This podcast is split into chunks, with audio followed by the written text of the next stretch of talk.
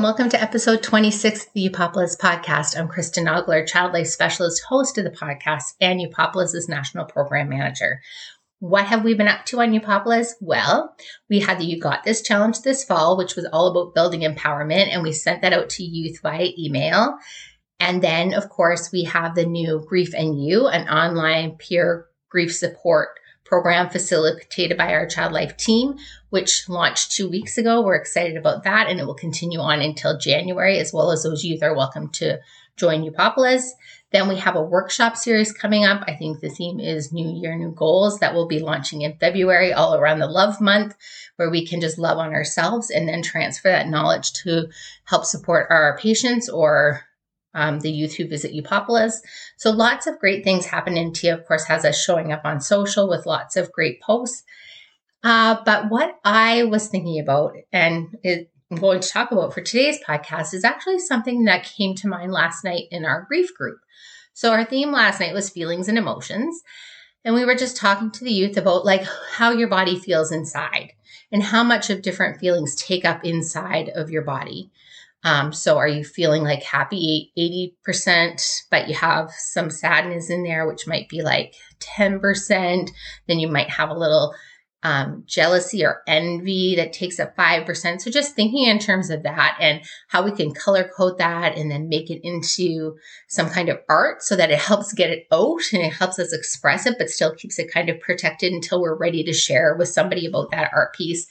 Anyway, we were just talking about all these feelings. And one thing that we zoned in on was the people in your life that support you, that are there for support, and the things that they do for you, and what types of things that people do for you that you really appreciate and that you're grateful for. And the thing that I did encourage the youth to do was to recognize what types of things they enjoy people doing for them, but also um, making sure that they let those people know the things that they appreciate because I think it's really important to love on and just show our gratitude to the people who support us in our life. So, one thing that came to mind was a book that was mentioned to me by actually our co founder, um, Christina Papavangelou, must be about four years ago or so. And that book is The Five Love Languages. So, one thing before I dive into that, I just wanted to mention if you haven't checked out our blog as we approach the holidays, and I know some people have already celebrated Hanukkah, um, but we have been doing a lot on grief lately as we launched the new Grief Island. We had a blog about navigating first um, after the death of someone. So, if you haven't checked that out, go to upopolis.com and check that out. But now let's focus on um, sharing a little bit about Dr. Gary Chapman's book um, and we are not being asked to share about it. We're not receiving anything to share about it. I just really think it's valuable, um, especially when working with youth around grief or coping with any stressful life event, for to help them recognize um, their love language or how they um, how they liked people what they like for people to do for them. So the first thing that um, Gary talks about in his book is uh, I think words of affirmation and then physical touch, acts of service, the receiving of gifts, and quality time. So maybe just pause for a minute and think which one of those applies to you. Which one do you, which way do you like to receive love? What are you grateful for when people do for you? And is there consistency in the things that you really appreciate? Is it that the things that you really appreciate all seem to be acts of service? Somebody offering to drive you to school, somebody offering to bring your homework home to you, somebody making a meal for you, somebody um, offering to run an errand. Um, or is it because th- for those people, it's like that actions speak louder than words. But then you have people who actually love to receive physical things, like Christmas is coming up and people love to exchange gifts with one another. And for some people, that might be like a stressful thing, but for other people, it just makes them feel valued and appreciated. And they love the heartfelt gifts, the thoughtfulness that goes into that. Really um, appreciate those things. Or are you like the quality time person? You really love when somebody gives you their undivided attention and you get to spend time doing things you enjoy together.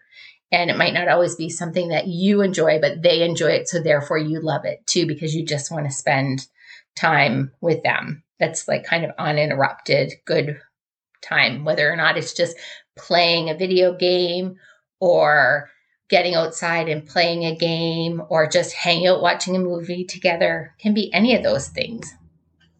Then you have words of affirmation, right? Some people, it's not about the things, it's not about the actions, it's just about the things that they say, the quality of the conversation, the intentional statements. So, does that resonate well with you? And then the other thing is physical touch you know, are you a hugger? Are you not a hugger? Do you enjoy just when somebody sets their hand on your lap or gives you a tight hug or puts your arm around your shoulder or rubs your back? Like, is that something that feels good to you? So just thinking about um, those five things. And if you see a trend in the things that really help you to cope with stressful life events, um, and thinking about being intentional about how the people around you like to receive things. And I just thought that that was interesting and it came to mind and I just wanted to share it because I always love finding about a great resource. So I think this book is um, super valuable. And I know that online and stuff, there are quizzes and stuff that happen, but just recognizing that this time of year, people are often doing things that are really thoughtful. Um, and you're often doing things that are very thoughtful and just being intentional and thinking about um, what it is that people really like. And for you, for your coping, what is it that really resonates, that sits well with you, that makes you feel good, that helps you cope better? And just being sure to share that with others. There's nothing wrong. There's no harm in that, right?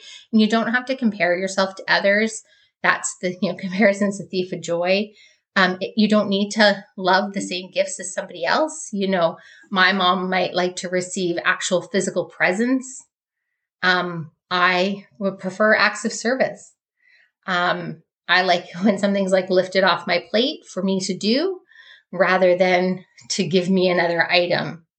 Um, eh, you know, think about that. Think about what sits well with you.